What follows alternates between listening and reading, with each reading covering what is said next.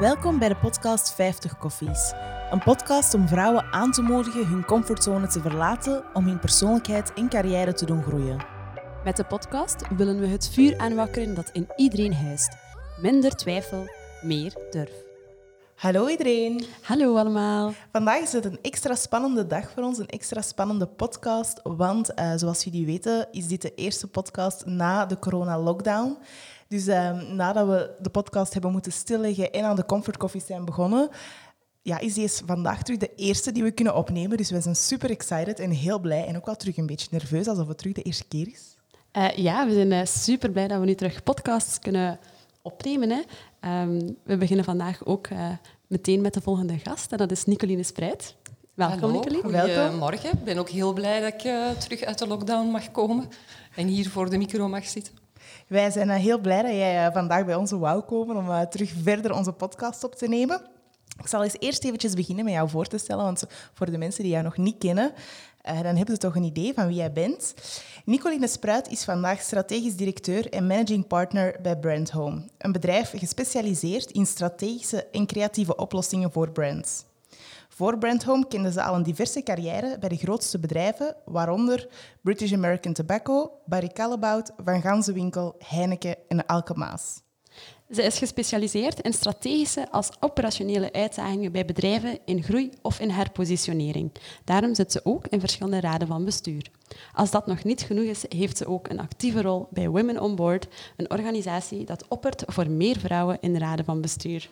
We zijn alvast vereerd om hier vandaag te mogen verwelkomen op de podcast. Welkom Nicolien, nogmaals. Dankjewel, dankjewel. dankjewel. Um, we beginnen uiteraard altijd met een beetje een favoriete vraag die dat we aan iedereen stellen. Nicolien, drink jij graag koffie en hoe drink jij jouw koffie graag? Ik drink heel erg graag koffie. Um, uh, altijd zwart, ook wel wat pittig. Um, en, uh, maar ik probeer wel er niet meer als vier per dag te drinken.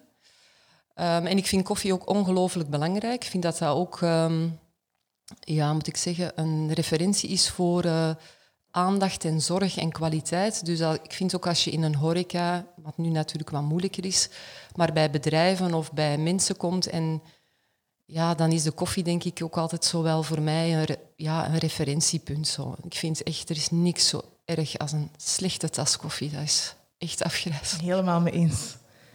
Klopt. Um, ja, Nicoline uh, is voor ons iemand uh, extra speciaal, dat mogen we wel zeggen. Want lang voordat we de podcast beginnen op, zijn beginnen opnemen en we gewoon nog koffies waren aan het drinken, was Nicoline een van de eerste personen die uh, tijd voor ons zou vrijmaken om eens alles op een rijtje voor ons mee te zetten en ehm, ja, ons input te geven over ons plan dat, dat we toen hadden. Ondertussen al heel hard veranderd. Dus is het extra leuk om vandaag te kunnen inzoomen nog eens en nog eens op de podcast te kunnen komen. We gaan het vandaag hebben over um, persoonlijk leiderschap. Dat is het thema van de podcast.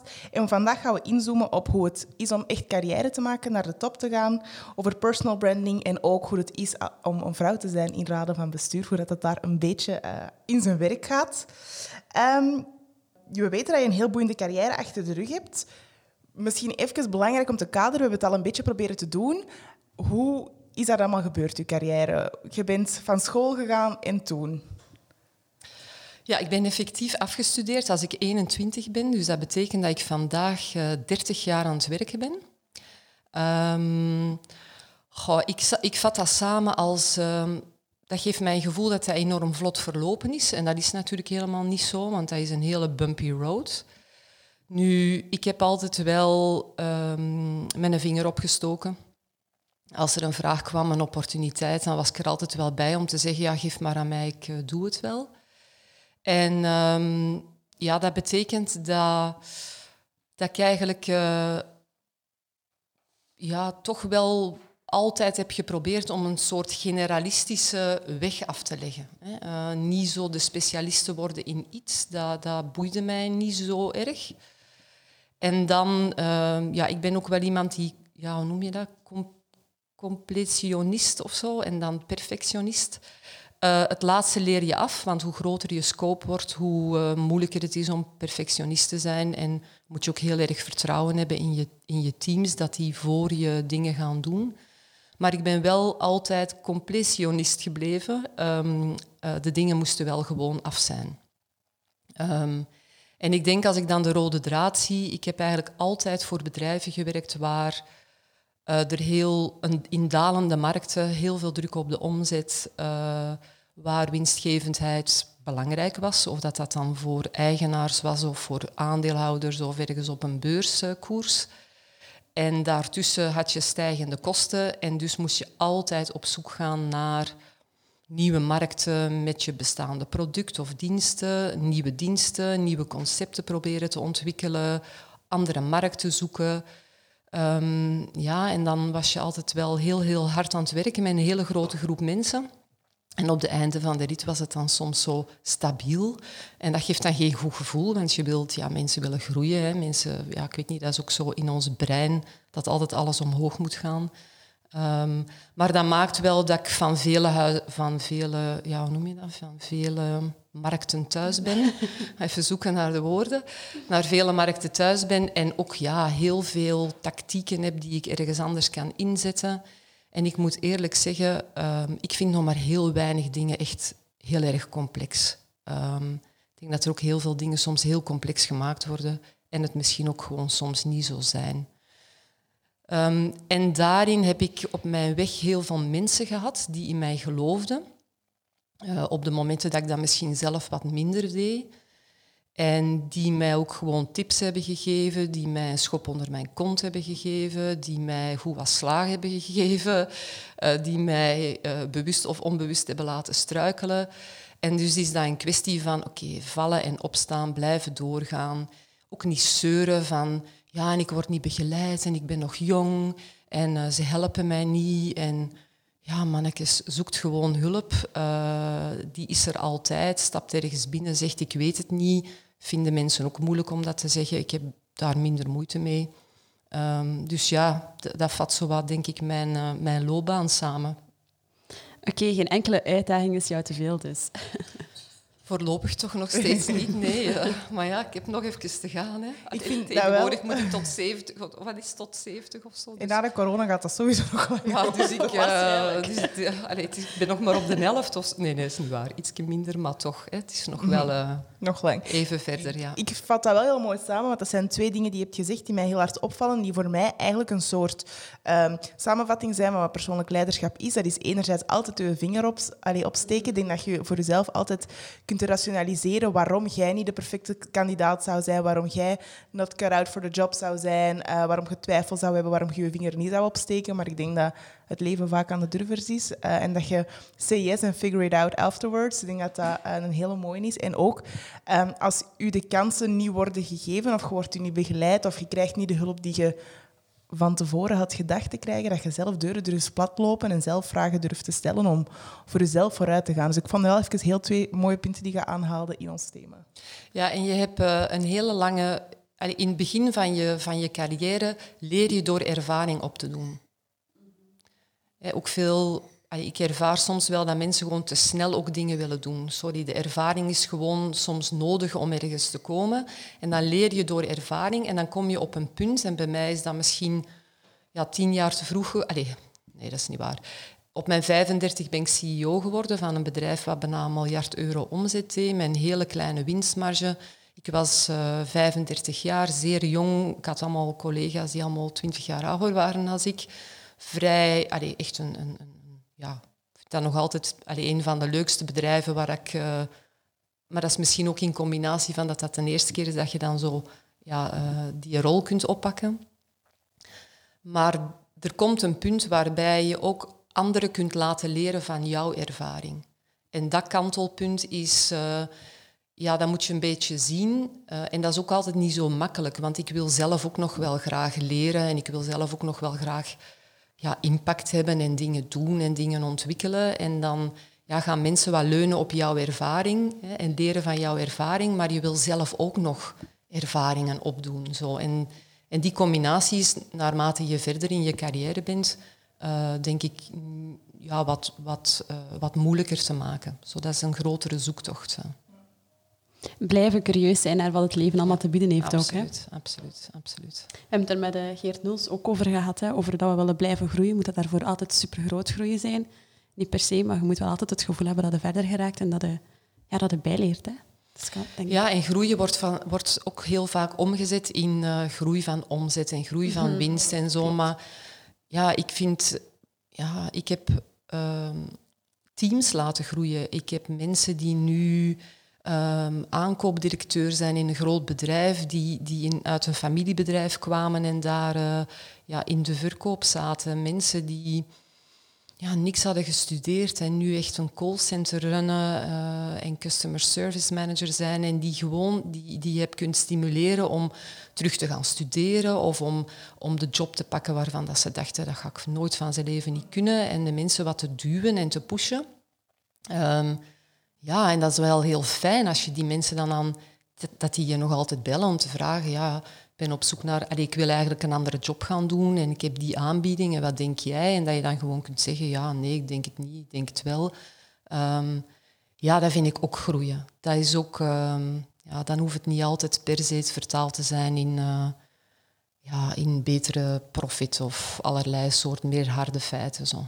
Is het dan een beetje meer vertaald in positieve energie dat je daaruit kunt halen, dat je dan weer die boost geeft Ja. ook voor te blijven doen wat je al die jaren gedaan Ja, hebt? en ik denk ook gewoon dat mensen die weten wat ze betekenen voor een bedrijf en of dat, dat dan gaat van iemand ja, die een stukje van, het, van de band doet of die de doos dichtplakt of alleen maakt niet uit, tot, ja, tot mensen die in uw team zitten.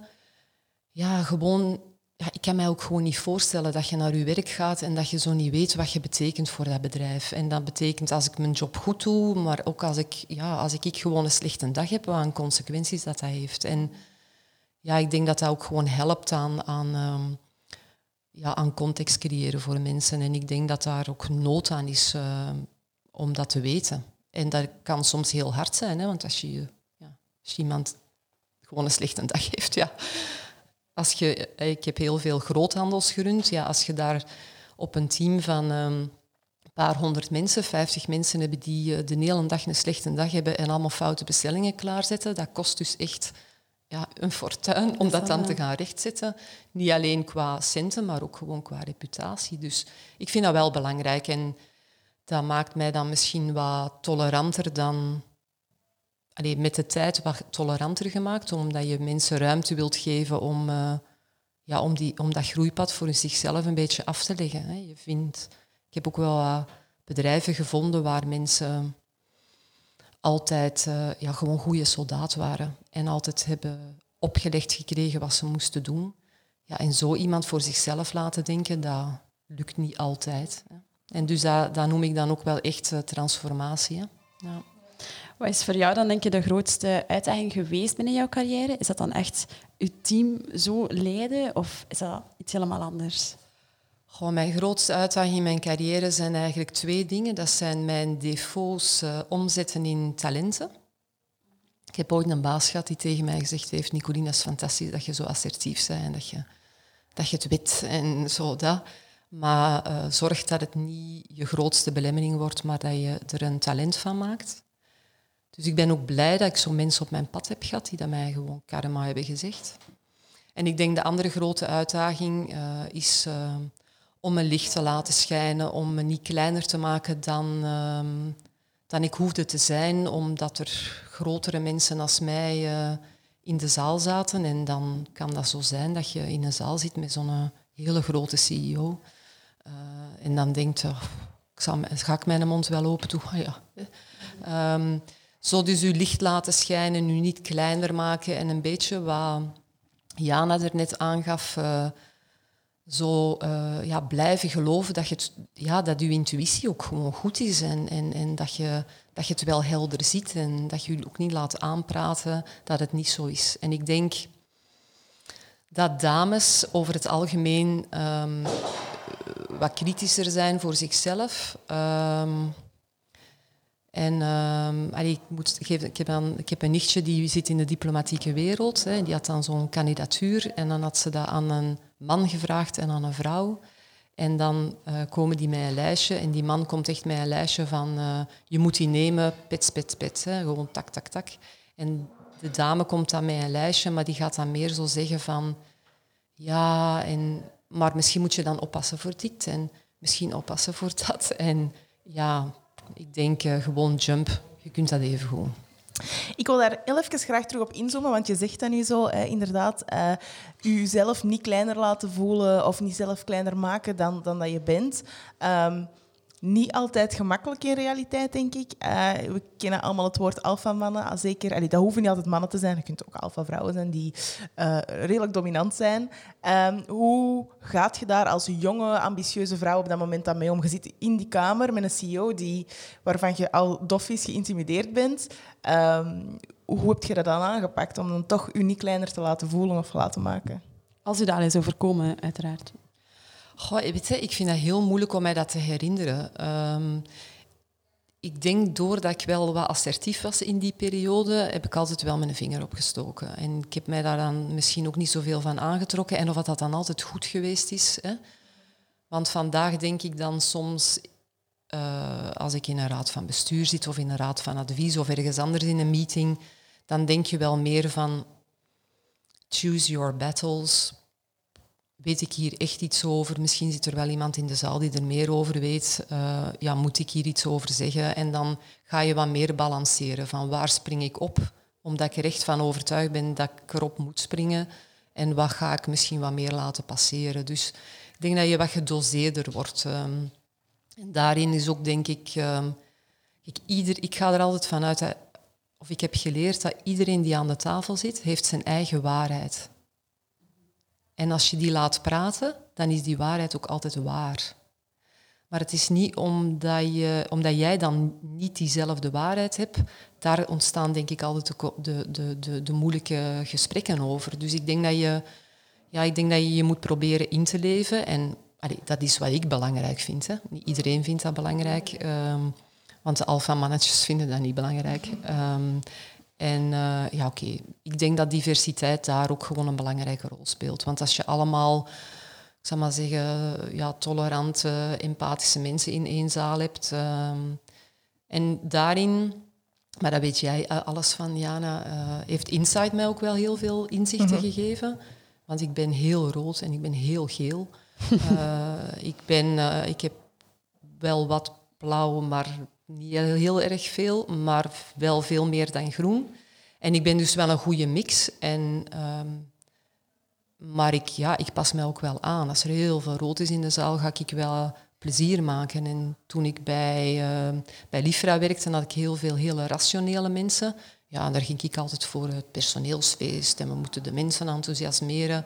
Maar als je in een groep zit van mensen die dat allemaal doen, ja, dan word jij een beetje meer de daadkrachtige, rationele persoon. Dus ja, ik denk dat dat ook wel, ja, dat kun je ook wel leren, denk ik. Ja, dat is zeker zo. Uh, wij bij 50 Koffie staan absoluut achter um, ja, persoonlijke ontwikkeling. Ook omdat je dan juist heel veel waarde aan de tafel uh, kan brengen. Door juist inderdaad, als je met allemaal alfa, ik noem het even alfa-mannen omdat dat makkelijk stereotypisch, maar er zijn er zeker heel veel andere, uh, om daar die balans in te kunnen brengen. Want je zou snel vervallen in als iedereen aan het roepen is, ga ik proberen nog harder te roepen. Terwijl het misschien juist de kracht is om inderdaad in tegenbalans. Ik vind dat heel mooi dat je dat aanhaalt. Ja, en ik denk dat je ook cirkels hebt hè, in je eigen leven. Je, je, ja, je vindt jezelf ook op bepaalde momenten terug uit. Hè. En dat kan gewoon een evolutie zijn, maar voor sommige mensen is dat ook een revolutie. Die mm geconfronteerd worden met ja, met een ver, groot verlies of met een, met een ontslag of met, met echt iets heel uh, ingrijpends. En, en ja, dan vinden mensen zich ook wel weer gewoon uit en dan mm -hmm. worden andere dingen belangrijk. En ja, ik denk dat dat ook gewoon moet kunnen. Of je nu jong bent of heel veel ja. ervaring hebt. Nee. Absoluut. Um, en dat is eigenlijk een mooi ezelsbruggetje naar mijn volgende vraag. Um, je, hebt heel, je hebt gewerkt voor heel grote bedrijven waarin een bepaalde um, structuur slash uh, identiteit al in dat bedrijf zit. Dat heb je bij zowel grote als kleine bedrijven, maar ik vind dat vaak in die grote dat dat nog wel heel hard opvalt. Uh, ik heb voor bij L'Oréal gewerkt, die Franse structuur, dat zit, dat zit daarin. Uh, je hebt ook voor heel grote bedrijven gewerkt hoe in uw, in uw carrière, in uw, uw, ja, het, het, het, groter worden of het meer carrière maken of in grotere posities aangeboden krijgen, hoe is dat voor jou gegaan met jouw identiteit? Is dat niet moeilijk geweest op een bepaald moment om je identiteit niet te verliezen versus die grote boates die um, toch een heel specifieke identiteit slash verwachting hebben van bepaalde mensen? Hoe bent je daarmee omgegaan? Ja, dat is zo ja en nee. Hè. Um kijk, ik denk... eh, kijk, als je jong bent, is dat ook allemaal nog een beetje amorf. Hè? En, en, en je wilt er dan... Allee, zeker... eh, allee, ik ben begonnen in de jaren negentig. Kunnen jullie je niet voorstellen, maar... Wij zijn geboren in de jaren Ja, negentig. daarom. Dat is al iets. Ehm, maar ehm, ja, op een gegeven moment eh, ga je... Ja, kijk, ik denk ook dat, het, dat als je gaat solliciteren, dat de klik die je maakt met dat bedrijf, dat daar altijd iets in zit van je identiteit. Dus als je zegt eh, L'Oréal, de Franse structuur, ja, er is iets geweest aan L'Oréal wat jou wel heeft doen klikken aan jouw identiteit. En dan is er misschien later dingen bijgekomen die je wat minder interessant vond of wat minder leuk vond, maar er is altijd wel een eerste klik. En dat is dan iets wat je gewoon heel erg aantrekt. En, ehm, ja, en dat, hebben, ja, dat is bij mij wel geweest. Dus ik denk wel dat je, dat je identiteit eh, eh, een stukje sturend is voor de match die je maakt met, met bedrijven en, of rollen. Hè, of, of, ehm, en anderzijds, ja, eh, boetseert je ook wel gewoon. Hè. De, de, de bedrijven waar je in zit en dan nog ineens niet of ze groot zijn of belangrijk of, of indrukwekkend, maar meer eh, ja, de, de interne dynamiek, de uitdaging die je hebt gekregen, de mensen die je bent tegengekomen. Ehm, en, en ja, dat, dat, ja, dat, dat, boetseert, allee, dat, dat boetseert ook een beetje je identiteit. Dat, ik, ja, ik noem dat zo wat het water dat zo langs een steen gaat. Hè. Dat, dat slijpt wel wat. En, dus ik denk dat het op een gegeven moment wel een combinatie wordt. Maar ja, ik, heb, ik ben nooit op een punt gekomen dat dat mij heeft gedefinieerd. Zo. Oké.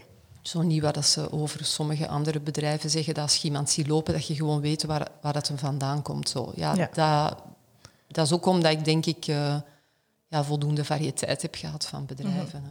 Vind je dat belangrijk in een carrière voor mensen die echt eh, zeer ambitieus wil, allee, zijn, maar wel binnen bedrijf? Dus niet pad per se van ondernemers kiezen, maar wel pad van CEO of, of, of brandmanager of die soort dingen, om verschillende ervaringen te hebben?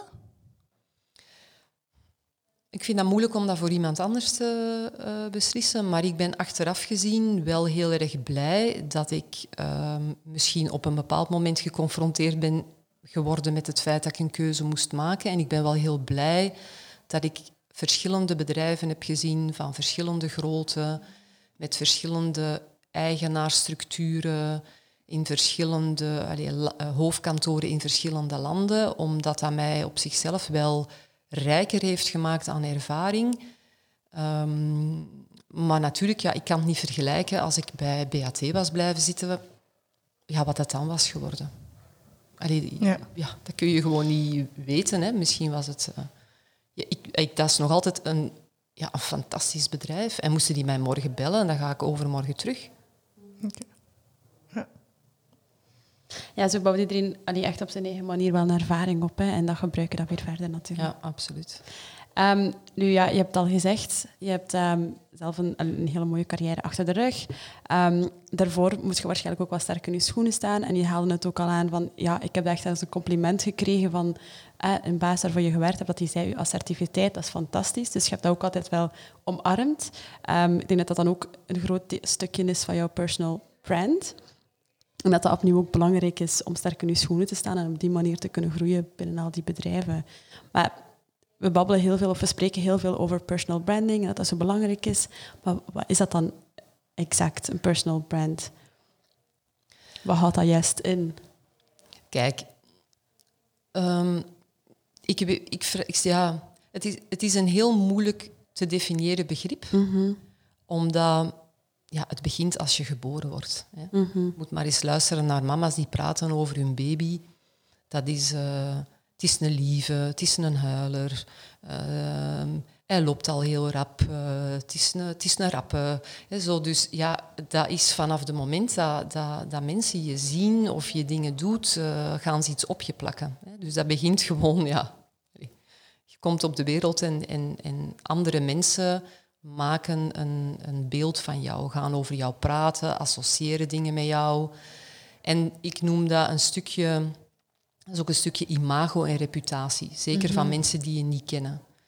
Kijk, ik denk, onderweg moet je daar zelf gewoon wat bewuster mee beginnen om te gaan. Van oké, wie ben ik? Ehm, wat vind ik belangrijk? Wat is de cultuur waarin ik ben grootgebracht? En, en is dat ook echt iets wat, wat bij mij past? Uh, wat voor soort relatie wil ik met, met mijn omgeving?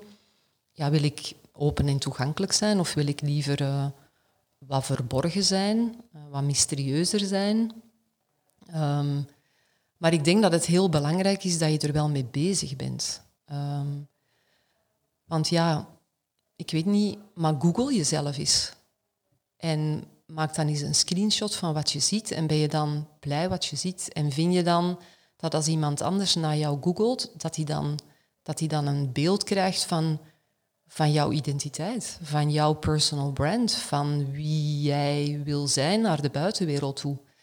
En ik denk dat we heel vaak, um, jullie zijn bezig met jullie eigen bedrijf en daar denk je dan heel diep over na en daar maak je dan, uh, wat is de wereld en je maakt een missie en een purpose en, en, uh, en ambities en, en, en je bent daar, uh, ja, ook heel veel marketeers en heel veel eigenaars van bedrijven zijn daar heel erg mee bezig.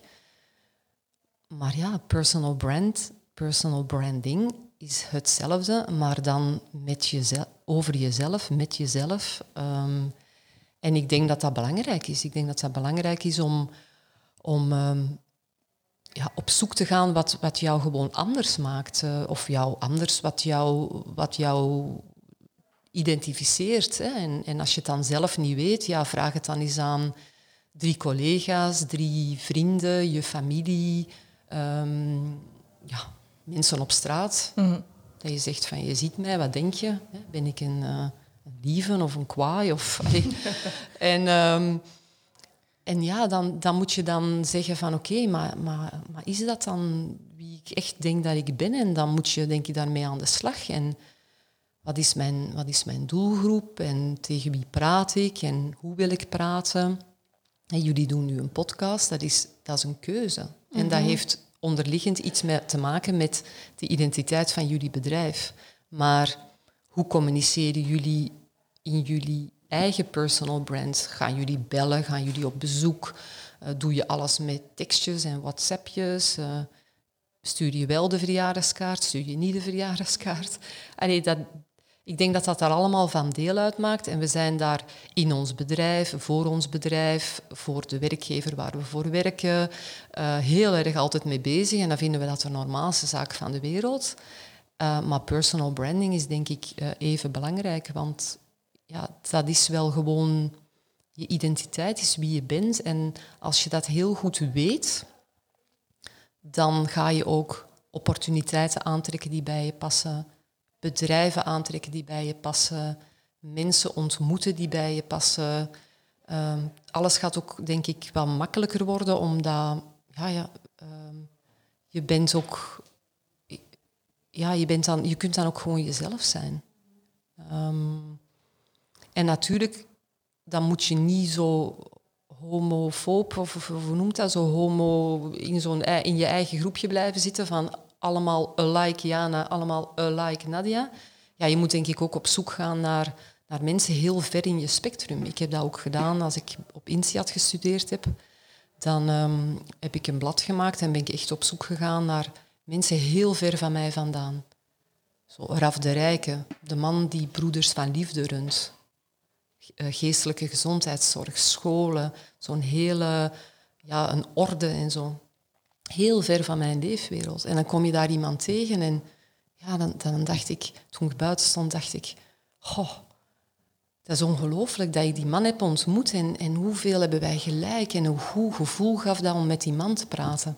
En dan denk je toch van de manier waarop je dan met zo iemand in contact komt, de manier waarop je die dan aanspreekt, ja, dan heb je toch weer een klik. Dat is heel raar.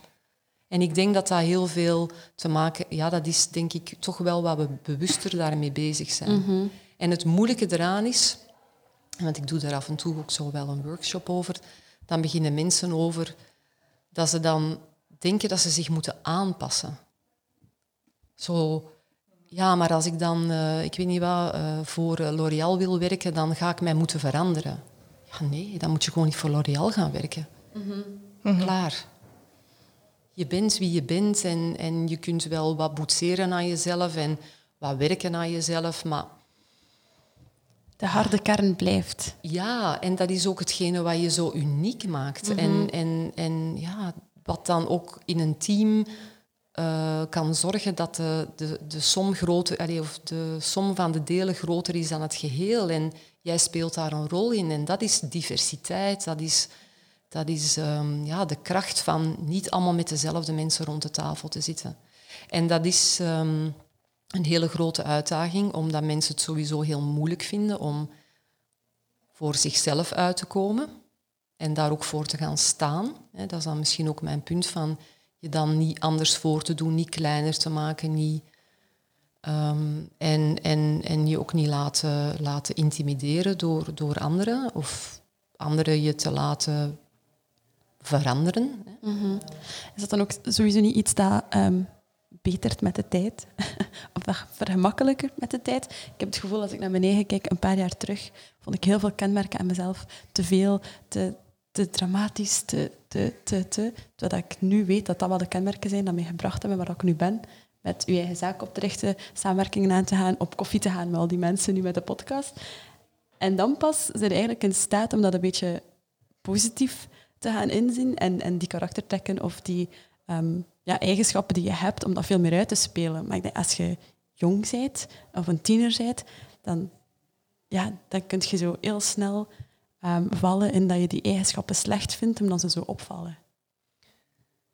Kijk, maar dat is dan het verschil tussen personal brand en personal branding. Dat is wat jij exact zegt. Jouw personal brand is dat... Ja, too much willen zijn, ja. Maar jouw branding is dat je er je van bewust bent, dat je je er bewuster mee omgaat en dat je het ook beter kan inzetten. Mhm. En als jij in een team functioneert, zal je waarschijnlijk merken... ik, ik, weet niet hoe dat, dat dan is tussen Jana en, en jou, want jullie zijn alle twee wel... maar, ehm, ik vind dat uh, ook wel tof. Ik ben en, uh, voor eigen invulling. Maar ik vermoed dat jullie op bepaalde momenten gaan zeggen... Oh, Nadia, misschien kun jij dit beter doen. Ja. Dit is misschien meer iets voor jou. Nee, dit ga ik wel doen. Absoluut. En dat, gaat, uh, en dat is ook in een team zo, dat zal in een familie zo zijn, dat zal in een... Ja, en natuurlijk als je jong bent en als je kinderen ziet, die onbezonnenheid. En dat is iets waar ik... Ja, want je vroeg, uh, wordt het in de tweede helft... Laten we ervan uitgaan dat ik in de tweede helft van mijn leven zit.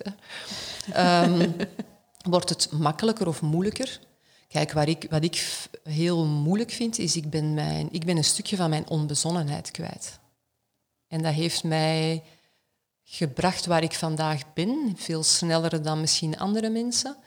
En uh, ja, ik ben nu wel aan het nadenken van ik zou dat eigenlijk uh, wat meer willen terugvinden. Ik zou wat, wat zotter willen zijn. Ik zou wat, en ik heb ook een zakenpartner die veel zottigheid in zich heeft.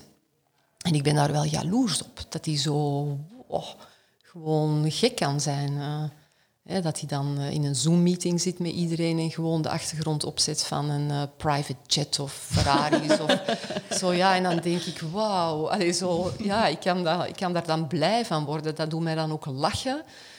Maar dat zit ook in mij en ik ben dat wel een beetje kwijtgespeeld, omdat, ik, om, ja, omdat er toch een bepaald verwachtingspatroon van serieus gekomen is. En, en soms, ja, dat vind ik ja, daar ben ik dan wel wat mee bezig. Dus ik ben ook nog altijd bezig met, met het stukje branding. Mm Want mijn personal brand, ja, die is er op een gegeven moment wel. Hè. Een tweak naar links of een tweak naar rechts. Maar, maar ik denk dat je nooit... Nee, nooit. Ik denk dat, dat je heel veel energie verliest als je een imago gaat ophangen. Mm. En dat je iets gaat doen voor je reputatie of wat zouden de mensen dan over mij gaan zeggen? Ja, wat is er mis dat ze zeggen, die Nadia is een storm, uh, Diana, als je die met twee ziet, wat een enthousiasme, ze stormen overal door, uh, als het me goed gaat. Hè? Ja, dan denk ik, ja, zo so wat? Mm Ja, nee. Het is een even groot compliment als, uh, als mensen die ja, gewoon wat, wat voorzichtiger zijn. En het is pas, ik zeg altijd, de prijzen worden pas uitgereikt aan de finish. Ja, Laten we en... hopen dat dat voor ons allemaal nog heel lang duurt, die finish. Maar kijk, dat is gewoon zo. Maar klopt ook, en wij zeggen dat ook al veel tegen elkaar, Jana. Um, is oké, wij, wij, komen wel in contact met al die serieuze mensen en met al die experts. Wij willen allemaal met de top eh, de podcasts opnemen. Maar we hebben allebei wel een beetje die gekheid in ons. En storm zijn en Peppy en Kokkie een beetje zijn. En ik vind dat het ook onze taak is. Dat is de missie van 50 podcasts. Ook om, om, om aan te tonen dat, dat je niet in een blauw pak uh, met uw tijd onder de, de arm uh, koffie moet gaan drinken met al die mensen. Dat dat prima kan in, met rode lippenstift en uw glitterschoenen. En, en allee, dat, dat dat kan uzelf zijn. En, en ik vind het heel belangrijk dat, dat, daar gaat personal branding om. Kijk, maar als ik naar jullie kijk en naar iedereen die jullie achter de micro kijken, it's your doing, hè?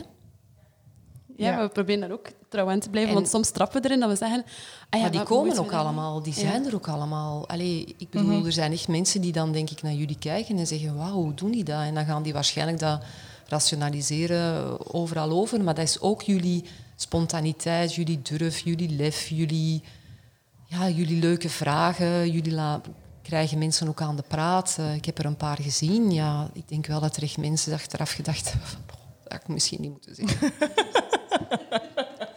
Ja, ik heb niet over maar toch, Ja, maar nee, toch ook personal brand. Ja, en dat, dat, is dan, dat willen mensen ook wel zien. hè? Mhm. Zo, dat stukje, ja, dat stukje wat iemand ook gewoon heel erg eigen maakt of wat kwetsbaarder maakt. En mhm.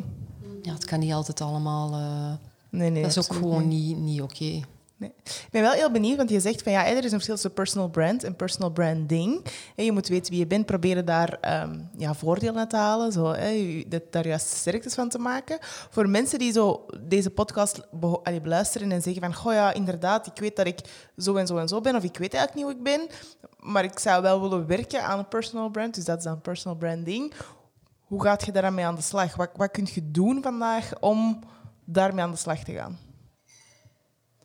Ja, ik denk dat je eerst je sparkle moet proberen te vinden. Hè? Zo je, je, de dingen die, die jou maken wie je bent. En kijk, als je dat echt niet weet, dan moet je dat in je omgeving gaan vragen. Dan moet je echt op zoek gaan naar mensen die ver van je staan, dicht bij je staan. En ook wel mensen zoeken die durven zeggen, die je niet naar de mond gaan praten of bang zijn dat je gaat gekwetst worden. En dan moet je dat eens verzamelen. En ja, oké, wat is dat dan? En dan zijn er allerlei manieren. Wij gebruiken bij Brandhome een een brand prism. Hè, dat is zo uh, het, het prisma waar, dan, waar je als zender uh, door het prisma zendt en blijven je stralen dan recht vooruit gaan. Hè. Komt de boodschap dan ook aan? Dus ja, wat, wat, wat, is, wat zend je uit? Hè? En ik denk dat er ook mensen zijn die, die rondlopen en zeggen, ja, ik word, ik word misbegrepen of niemand snapt mij. Of uh, ja, dat, ligt bij, dat begint bij jezelf. Hè? Want dan ben je onduidelijk geweest naar de buitenwereld toe. Dan kunnen mensen niet goed duiden wie je bent. En ik denk dat je daar moet beginnen.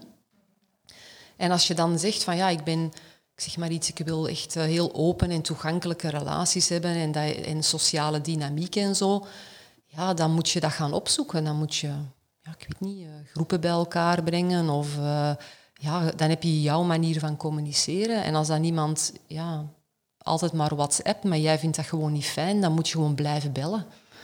Ja. Of ook gewoon... Dus ik denk dat je, dat je heel erg jezelf moet proberen uh, neer te schrijven, zoals je eigenlijk voor een merk doet. Wat is de wereld om mij heen? Uh, wat is mijn missie daarbinnen? Wat wil ik betekenen? Wat zijn mijn ambities? Uh, wat is mijn identiteit? Wie ben ik echt um, zelf?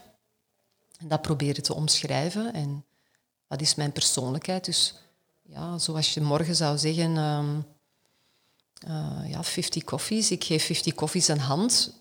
Allee, hoe, wat is dat voor persoonlijkheid die ik een hand geef? Ja, dat zou je voor jezelf ook moeten kunnen doen. Ik geef Jana een hand. Wat voor iemand heb ik een hand gegeven?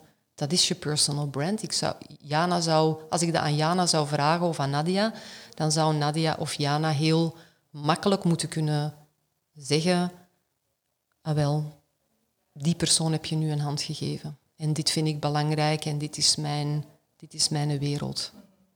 En ik denk dat, dat iedereen dat op een eigen manier moet doen. Sommige mensen kunnen dat opschrijven, sommige mensen gaan misschien een soort, uh, ik weet niet, collage maken van zichzelf. Uh, andere mensen kunnen het beter vertellen.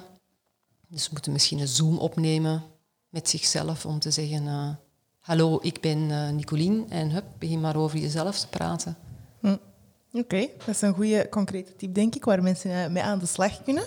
Een deel van je personal brand, denk ik, is ook een beetje je netwerk en mensen met wie dat je jezelf omringt. We hebben gekeken op jouw uh, LinkedIn. Ja, je hebt een, uh, een zeer uh, impressionante LinkedIn-connectielijst. Wij denken altijd, oeh, Nicoline is, is geconnect met de dienen. ja, hoeveel keren wel, als wij um, mensen vragen voor een podcast, onze, zin, onze eerste zin is... Ik heb gezien via LinkedIn dat je Nicoline Spruit kent. dat is denk ik al de meeste keren voorgekomen. Ja. Um, en komen ze dan erna ook? nee, dat is dan direct uh, eraf. Nee, dat is helemaal niet waar. ja, iedereen, dat is een goede, dat is een goede openingszin oh, meestal. Wow. Dus uh, ja, jij helpt uh, ons aan onze personal ja, brand te bouwen. um, maar hoe, hoe werkt dat? Zo, het maken van een heel sterk netwerk en dat dan ook linkt, allee, of gelinkt is met jouw personal brand, met wie je bent? Um, Goh, ik denk dat dat ook een van... Kijk, ik heb een heel breed netwerk en dat heeft ook te maken met dat ik in heel veel verschillende sectoren en heel veel verschillende uh, bedrijven heb gewerkt. Want wat ik wel merk is als je, als je lang in hetzelfde bedrijf werkt, dan doe je gewoon daar minder aan. Mm -hmm. um, nu, ik denk de grootste shift die ik gemaakt heb uh, in termen van netwerk is toen ik bij Brandhome ben gekomen in 2006. Um, omdat ja, dat is dan ook gewoon, uh, dat hoort er ook gewoon bij. Hè. Je moet jezelf bekendmaken. We hebben in een financiële crisis gezeten. Je moet terug uh, jezelf, je purpose. Ja, je bent dan ook gewoon deel van, van ja, een ingrediënt van dat bedrijf. En, en Erik Sales, de founding father van Brandhome, natuurlijk helemaal. Um, maar ik vind, uh, ik vind um, het netwerk op zichzelf hebben niet zo heel erg belangrijk. En ja, oké, ik heb er ook 30 jaar over gedaan om, om dat netwerk uh, te hebben. Wat ik wel belangrijk vind, is intrinsiek uh, ja, de relatie die ik heb met, met niet iedereen in dat netwerk, maar met uh, een aantal mensen. Hè. Je, daar komen ook mentoren uit, daar komen mensen uit die je, die je kan bellen als je een vraag hebt. Uh, daar komen mensen uit die je vaak heel lang niet ziet, maar dan toch ineens een reach-out kunt doen en heb je het gevoel dat je ze vorige week hebt gezien. Um, en, en ja, het is natuurlijk ook een stukje professioneel. Hè? Uh, want oké, mijn netwerk en wat ik dan vertel op LinkedIn, dat gaat dan ook langs iedereen die in mijn netwerk zit. Uh, dus daar ben ik dan ook wel soms mee bezig hoor, van kan ik dat eigenlijk wel roepen? Um, maar het is, wel, het is wel inspanning. Kijk, ik ben ook niet... Ik moet wel zeggen, ik moet mij elke keer wel overwinnen als ik naar zo'n ding moet gaan. zo een netwerk. Ja, zo, ja, en dan hangt het er... Dus ik ben ook wel iemand die liever naar... Uh, als ik een uitnodiging krijg om, om een lunch te gaan doen waar ik weet dat er twintig mensen zijn, dan... Of ik zou dan moeten kiezen diezelfde week naar een event te gaan waar duizend mensen zijn ja, dan ga ik naar die 20. Okay. Heb je regels daarin voor jezelf? Van één keer in de week doe ik iets of max één keer... Allez, of...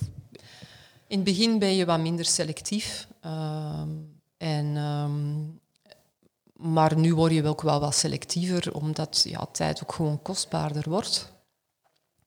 Maar ik denk wel dat je, dat je in het begin uh, ja, gewoon moet gaan. Je moet wel een beetje nadenken van waar ga ik naartoe en wat is mijn objectief. En beetje zoeken van wie komt daar dan en wie zou daar dan kunnen tegenkomen. En um, ik ben een heel visueel iemand, dus ik kom ook altijd eh, honderd uh, mensen tegen die ik ken, maar of ze dan Ian of Piet noemen, wordt wel een beetje moeilijk. Zeer herkenbaar.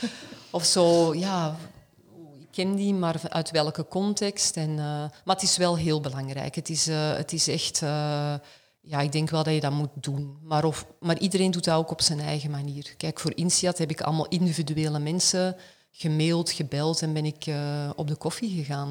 Uh, en ik vind dus 60 minuten en een koffie een, is een grote tijdsinvestering, maar is meer mijn concept dan uh, op um, 125 jaar VBO te gaan, waar ik wel een heleboel mensen heb gezien. Maar wat ik dan, ja, waar ik dan een paar mensen tegenkom waar ik blij ben dat ik die gezien heb. Maar je kunt ook zo moeilijk in een groepje inbreken. Dat vind ik ook gewoon wel heel moeilijk. En ja, België is gewoon een, een klikjesland. Uh, België hebben allemaal klikjes en die komen elkaar tegen op een event en die gaan allemaal altijd bij dezelfde mensen staan en bij dezelfde mensen praten. En toen heel weinig moeite om iemand nieuw te leren kennen of zo. Of, uh, ja. En ik ben eens in Nederland geweest uh, op topvrouwen.nl event.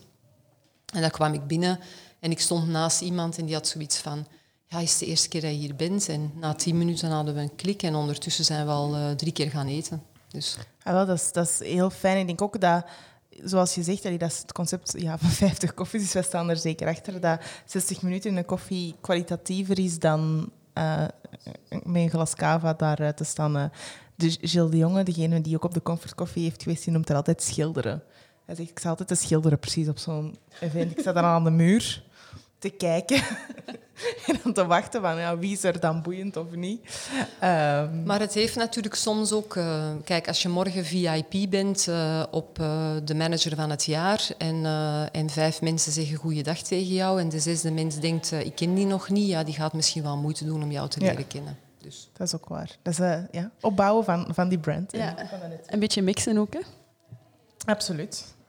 Nu, naast personal branding ben je natuurlijk ook strategisch directeur. Onze luisteraars zijn vooral jonge, ambitieuze, ondernemende vrouwen, maar voor zij die nu hun eigen bedrijf hebben, hoe kies je een duidelijke strategie en wat is de tip om daaraan vast te houden?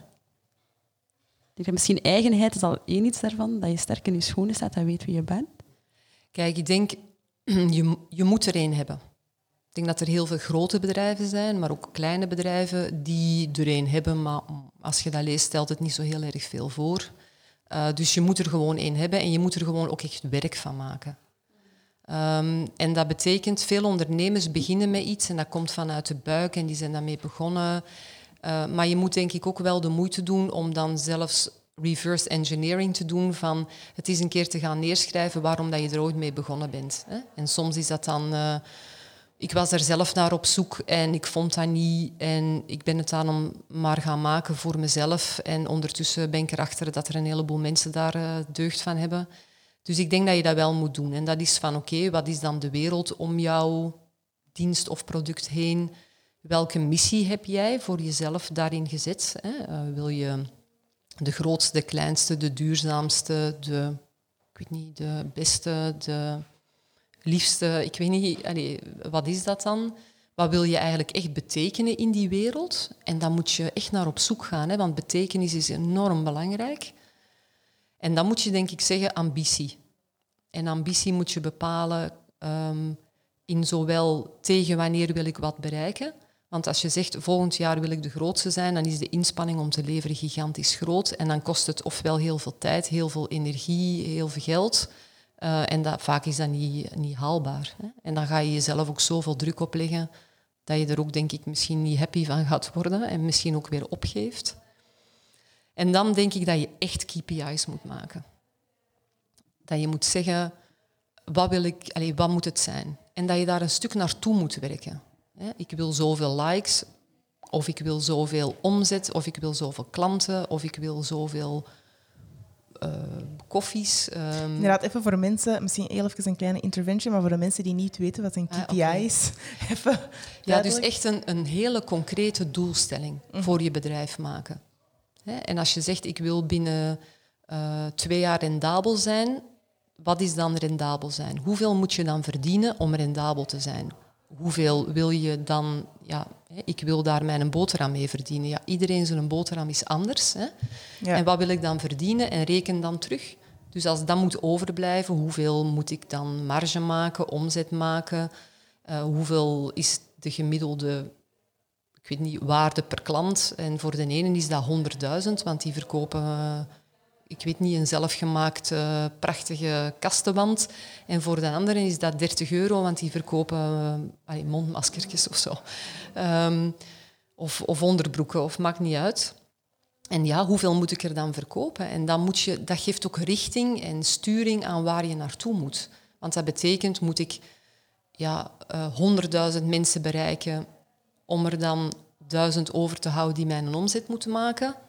Mhm. Of moet ik er maar duizend bereiken waarvan er tien mijn omzet gaan maken? En wie zijn die tien dan? En Dus ik denk dat je daar wel heel, heel erg bewust mee moet bezig zijn. En ik ben al heel veel ondernemers tegengekomen waarvan je dan aan vraagt van oké, maar laat mij uw, uw, uw KPI-dashboard, uw doelstelling-dashboard eens zien en wat is uw evolutie en van waar kom je en waar moet je naartoe en waar wil je naartoe, die dat niet kunnen voorleggen. ja, en Ja. dat is redelijk doelloos dan. Ik vind, dat, ik vind dat heel goed dat je dat aanhaalt, omdat ehm, ik denk dat veel ambitieuze ondernemers die daar wel een beetje ook mee bezig zijn, zich daar ook juist soms in kunnen verliezen. En dan kijk ik absoluut naar mezelf om, om niet te veel KPI's op te stellen. Dat je er eh, een stuk of 25 hebt en zoveel likes en zoveel reacties en zoveel dit en zoveel omzet en zoveel klanten. En dat is ook moeilijk. Hoe, ga je, hoe gaat je daarmee om? Om dan toch een richting te hebben zonder jezelf ook te verliezen en constant teleurgesteld te worden omdat je niet 25 doelstellingen constant kunt halen. Ik denk dat het gewoon heel erg belangrijk is dat je weet hoe je geld kan verdienen. Hoe zit je businessmodel in elkaar? Wat zijn je kosten?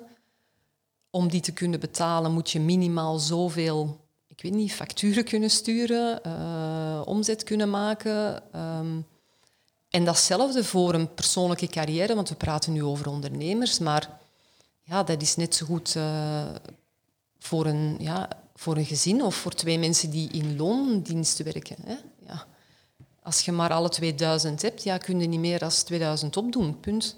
Ja, wil je daar meer op doen, ja, ga je iets moeten doen. En is dat dan een bijbaantje of een andere, of een andere job? Maakt niet zoveel uit. Maar het is ook gewoon een stukje budgetteren, weten waar je naartoe wilt en, en hoe ga ik mijn geld verdienen. Er zou, je zou verbaasd zijn hoeveel, hoe weinig mensen hun eigen businessmodel soms kennen.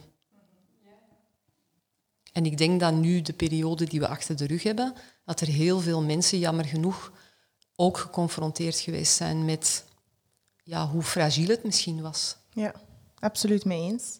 Ehm, je hebt in grote bedrijven gewerkt en daarnaast zit je ook in raden van bestuur van familiebedrijven. Dus je hebt beide contexten eigenlijk meegehad. Je hebt net gehad over die KPI's, dat die belangrijk zijn om je groei te meten, om te weten waar je naartoe gaat.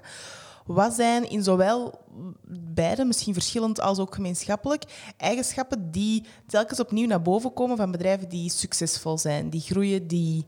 En dan groei kan van alles zijn. Hè. Dat kan in, in omzet zijn, dat kan in mensen zijn, dat kan in... Ik denk de helderheid van de strategie. Ehm, dat dat ook onafhankelijk is van de personen die dat uitvoeren. Ehm, dus in een groot bedrijf dat het niet zo is dat elke CEO de strategie kan veranderen, maar dat hij dat overerft van zijn voorganger en daar dan links of rechts een tweak aan kan geven, omdat er gewoon een evaluatie gebeurt van hoe de wereld is veranderd en dat, ehm, ja, dat, dat het product misschien een andere rol begint te krijgen in de samenleving. En dan evolueert dat. Uh, maar ik heb bedrijven gezien waar, waar, waar elke keer als er iemand kwam, er gewoon uh, een andere insteek kon gekozen worden. En dan krijg je drama's. Um, en ik denk dat dat dan uh, in gro ja, gewoon het, het criteria is voor succes. Dat is consequent, consistent, durven evalueren, durven uh, de revolutie aan te geven, soms ook revolutie aan te geven. Um, en natuurlijk, um, waar verschilt denk ik soms een familiebedrijf van, dat is dat die een langere horizon hebben. Die, als ze er niet in zitten om te verkopen, hè, maar als ze erin zitten voor generaties toekom, dan hebben die gewoon een langere termijn perspectief. Terwijl grote bedrijven, denk ik, vaak gestuurd worden, omdat die elk kwartaal moeten die hun resultaten maken, want anders is de beurskoers niet goed. En ik denk dat de kracht ook is om, om, om, ondanks het feit dat dat zo is, toch heel erg consequent op je pad te blijven. En daar moet je uh, aandeelhouders van overtuigen, raad van bestuur van overtuigen. Uh, ja, daar moet je gewoon een heel strak plan voor hebben. En ik denk, hoe strakker dat je, dat je kunt vast blijven houden, hoe, um, ja, hoe duurzamer dat de onderneming eigenlijk is. En dat is denk ik ook het grote verschil tussen Europese merken en Amerikaanse merken. Europese merken zijn heel vaak vanuit identiteit gebouwd, uh, echt van, van, van binnen naar buiten. En die hebben gewoon, ja, die bestaan ook dan 150 jaar, uh, 500 jaar, alleen noem maar op. Terwijl ja, Amerika heeft zo'n mensen, merken die heel erg image-beeld zijn. En dan bestaan die een tijdje en dan zijn die super hip. Uh, en dan zijn die ineens van de aardboom verdwenen. Mhm. En dan doet uh, Madonna of weet ik veel wat die schoenen nog eens terug aan. En dan is dat ineens weer een mega hype. Uh, maar dat is zo met op en neer en op en neer. Oké. Okay. Ja. En daar helpen KPI's bij om die lijnen te blijven trekken? Als, of heb ik dat verkeerd begrepen? Niet alleen maar de KPI's, hè, maar, maar ik denk uh, vooral uh, ja, je, je missie goed neerzetten en, en de ambities die je hebt en, en, en de purpose uh, die, die je hebt. En ook nu in deze periode, hè, van kun je, ja, wat, is, wat is duurzaam ondernemen, wat is ethisch ondernemen, wat, is, wat kun je dan op een gegeven moment doen? Ja, ik denk dat er ook wel veel Kijk, mensen kijken gewoon door de fake heen. Hè. Het is allemaal, als het niet echt is, gaan mensen het ook wel echt naast je neerleggen. En dan kun je heel erg roepen dat je het allemaal bent, maar, maar mensen, gaan, ja, mensen moeten dat ook gewoon vertrouwen. Maar ik denk een strak plan en op die snelweg blijven.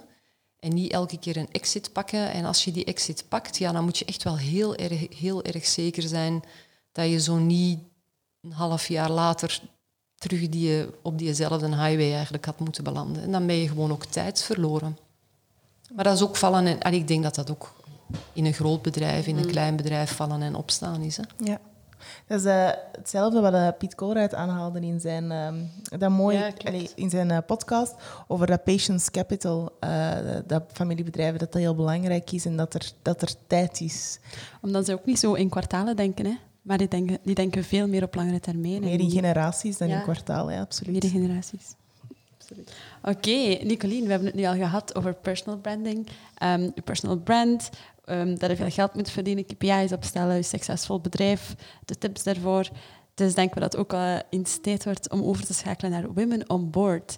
Nu, de doelgroep is ambitieuze vrouwen, um, maar ook ondernemende vrouwen. Maar wij willen eigenlijk ook wel um, richten op vrouwen die dat willen doorgroeien binnen bedrijven. Um, hoe dat je daaraan kan werken, hoe dat je daaraan kan komen.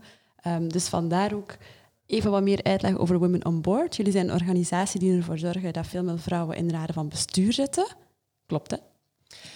Tien jaar geleden zijn er vijf vrouwen gestart met Women on Board. En toen is dat eigenlijk ontstaan omdat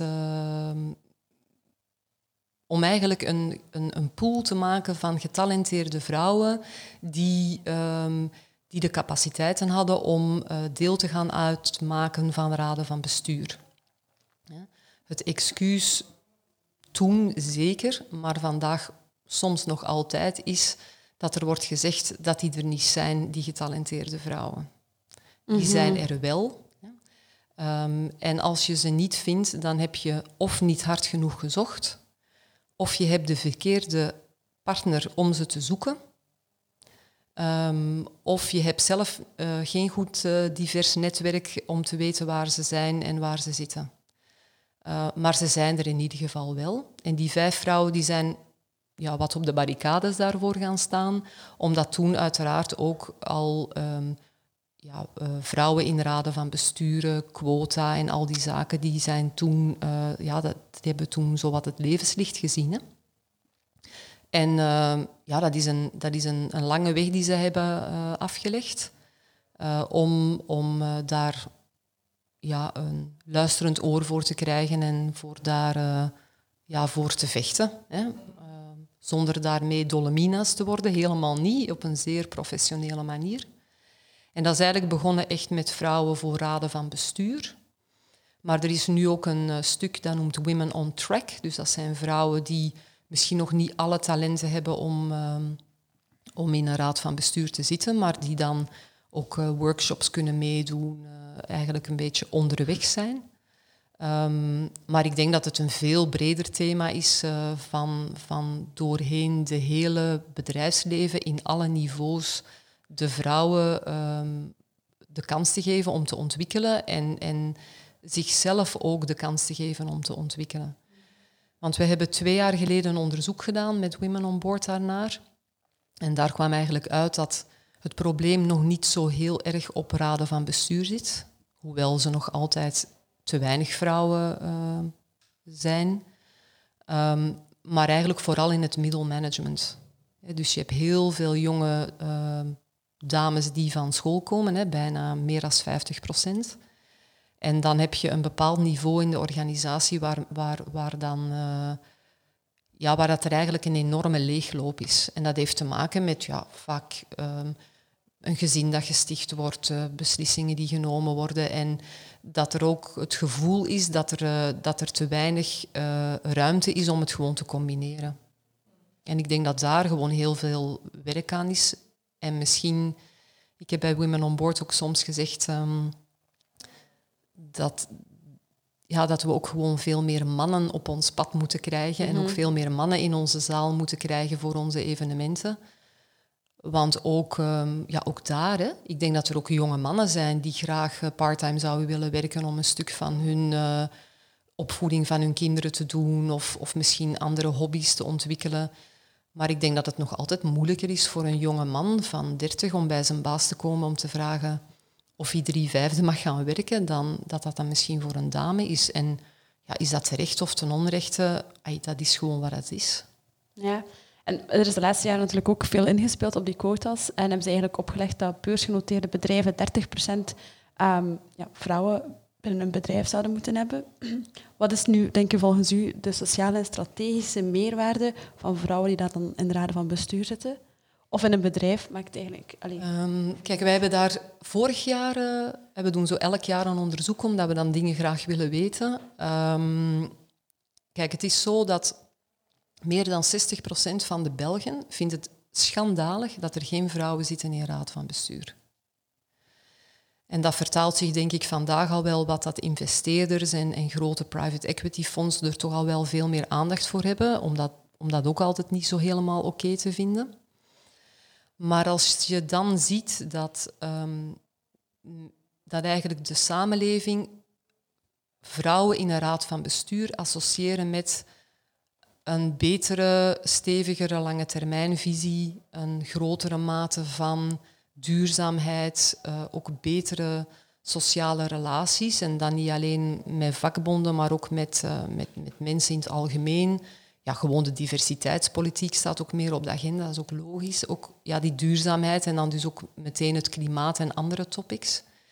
Ja, dan blijf ik het wel verbazingwekkend vinden dat er toch buiten dan de verplichting van de beursgenoteerde ondernemingen zo weinig bedrijven daar heel bewust naar op zoek gaan. En ook uh, dat er heel veel familiebedrijven, denk ik, ook een baat zouden hebben met een raad van advies. Um, ik zit er in één uh, en die is ook ontstaan bij een generatiewissel naar, een, naar de jongere opvolger, die midden dertig is en een fantastische man is maar die daar gewoon wel heel veel behoefte aan had. En ik denk dat dat ook voor veel KMO's, voor veel, ook voor de overlevingskracht van zo'n KMO, voor de kracht van zo'n bedrijf, een ongelooflijke stap zou zijn om een, ja, één, een raad van advies op te richten, maar die dan ook zo divers mogelijk te maken. En dan gaat het uiteraard over ja, gender, over man-vrouw, maar voor mij ook over leeftijden en over culturen en over ja, uiteindelijk een beetje de reflectie van je, je klanten, mm allee, de klanten die je hebt. Want ik denk dat we ook heel voorzichtig moeten zijn als vrouwen om, um, om ook niet ziek te zijn in hetzelfde bedje van de white female um, groepjes uh, die ook uh, postjes verzamelen. Die we dan ook verweten hebben aan de white male uh, die postjes verzamelt. En um, dus ik denk dat, dat daar nog wel een hele weg in af te leggen is. Maar het is wel onbegrijpelijk dat het zo traag gaat, vind ik nog steeds. En ook nu bijvoorbeeld in Nederland, wat dan iedereen als een soort zelfredzaam, zelfontwikkelend land vindt. Uh, ook daar hebben ze nu quota's opgelegd, omdat het gewoon niet vooruit gaat. En de vrouwen zijn er echt wel. Absoluut. Er zijn heel veel getalenteerde vrouwen. Um, en die hoeven niet allemaal zo uit een netwerkje te komen van ons kent ons. Maar uh, ik denk dat er nog heel vaak... Uh, allee, ik sprak onlangs iemand en die zei dat hij een commerciële directeur aan het zoeken was en die had nog altijd een lijst gehad met tien mannen erop. Ja, ik vind dat onbegrijpelijk. Ja, hebben ze nu ook niet... Um, eventjes om terug te keren naar de coronacrisis, um, hebben ze nu ook niet een, een, ja, een groep mensen opgesteld? Of eigenlijk zijn er een, aantal mannen samengestoken, ik denk zes of zeven mannen die gaan beslissen over wat er, uh, over wat er gaat gebeuren hierna. Um, ja, ik denk dat er wel wat vrouwen bij zitten, maar die indruk is inderdaad wel gewekt. En um, oké, is dat terecht of onrecht? Ik weet dat ook niet. Um, ik, kan, kan ook niet ja, ik heb er jammer genoeg niet aan mogen bijdragen.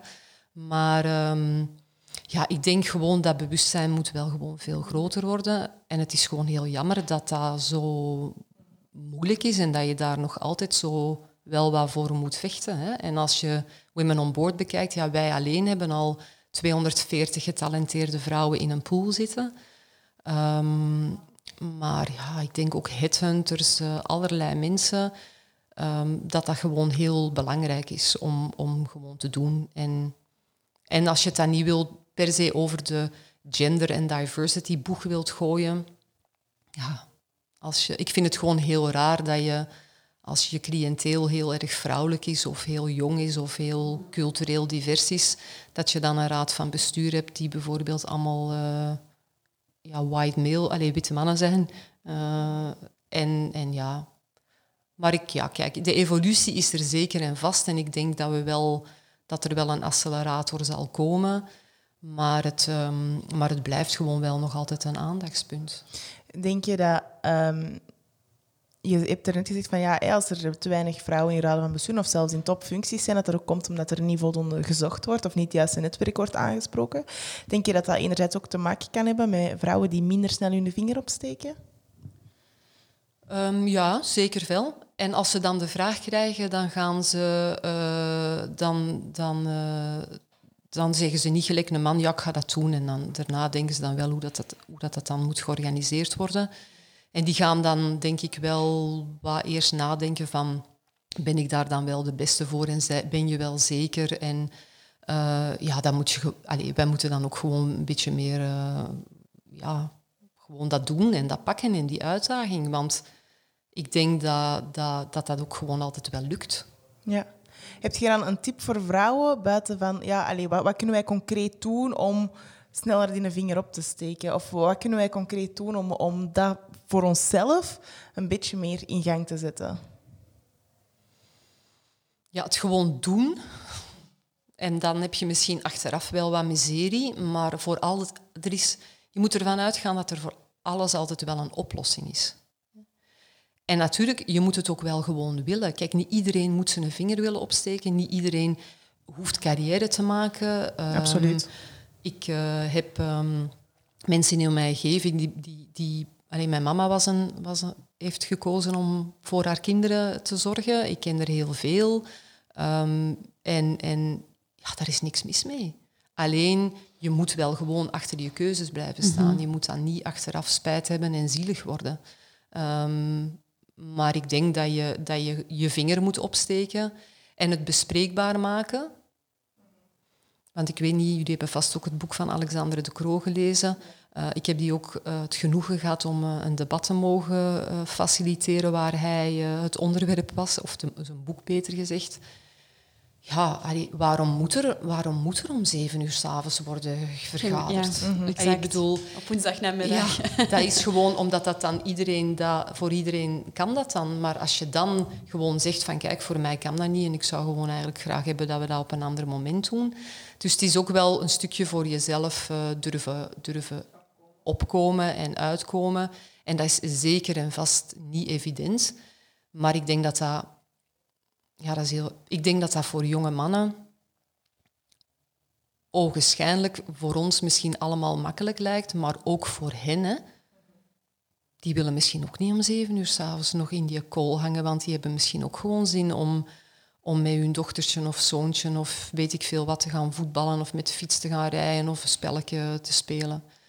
Um, dus ik denk, ja, daar moeten we gewoon wat expressiever of wat duidelijker zijn, denk ik. Um, en ons wat minder dingen laten, laten opleggen dat het allemaal zo zou horen en dat dat erbij hoort. Want...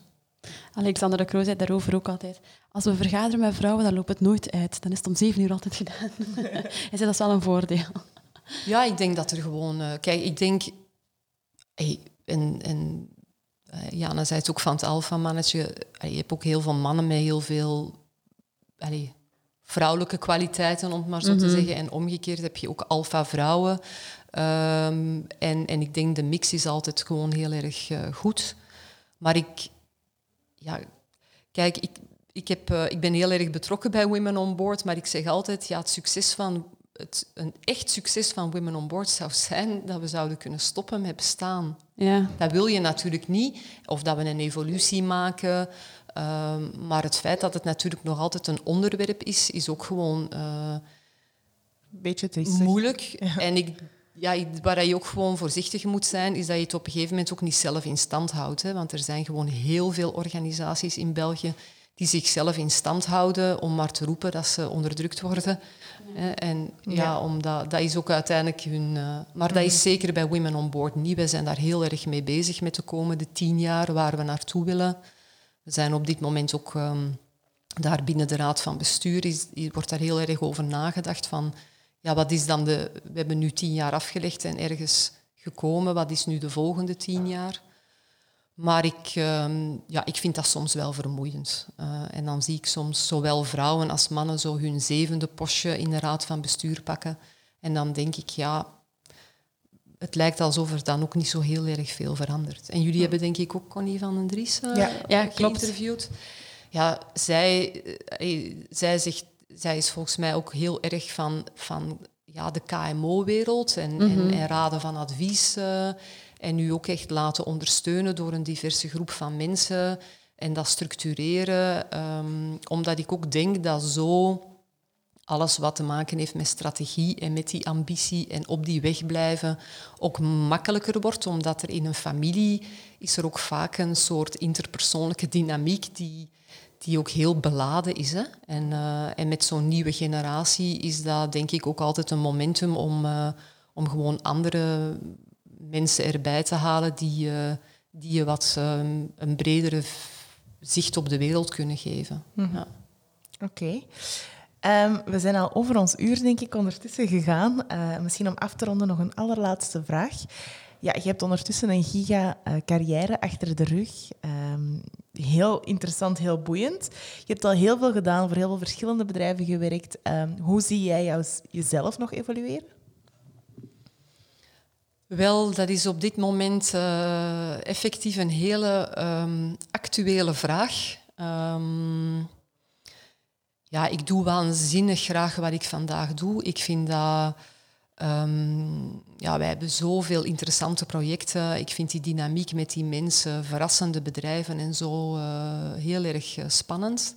Maar ik mis ook wel een groot stuk van, van sociale dynamiek en van ja, zo een missie hebben met een team en een team laten groeien. Dus ik ben op, op dit vlak zo wat op zoek naar hoe kan ik uh, de goede mix maken.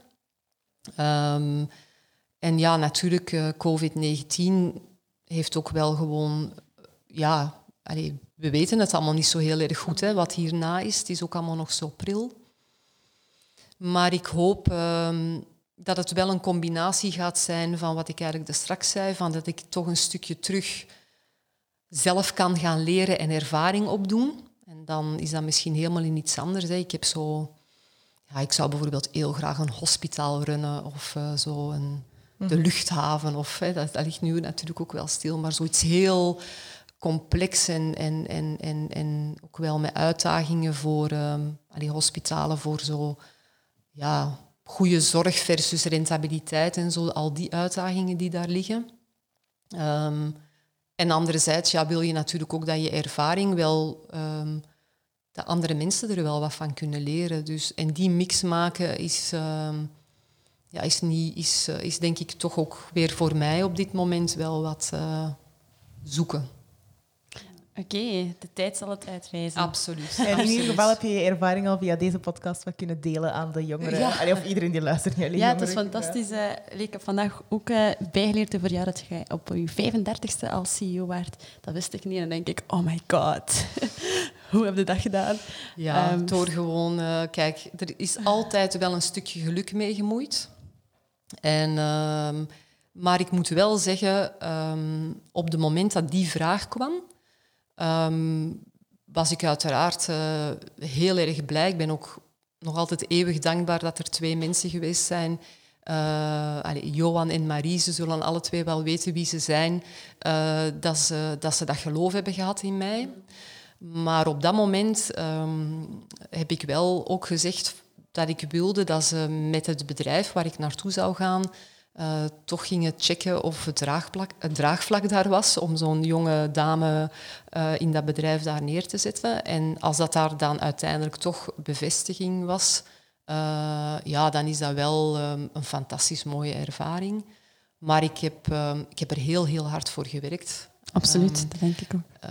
maar ik heb ook ja, het vertrouwen gehad van twee mensen die mij dan, denk ik, toch op 65 of 70 procent van een wipplank hebben geduwd van 25 meter hoog. En dan toch gedacht hebben, we denken wel dat ze gaat blijven zwemmen.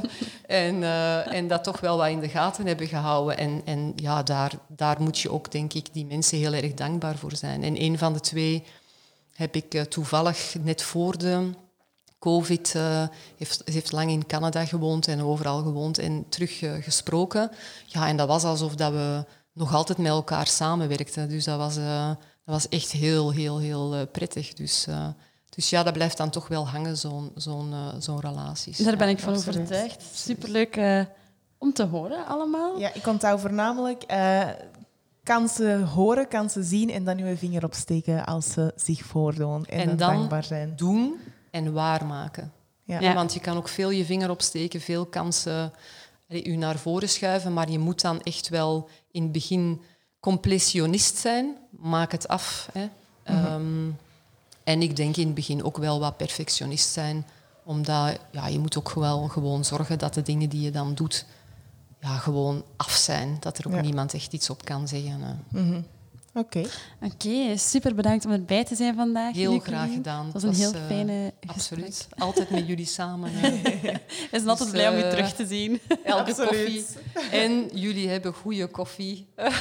Yes. en lekker. Dus uh, voilà. Hè. Dat zegt ook veel uh, aan de zorg die jullie voor, voor ons mensen hebben die achter deze micro gaan zitten. Dus heel blij dat ik hier was en heel veel succes. Dank je wel. Super bedankt.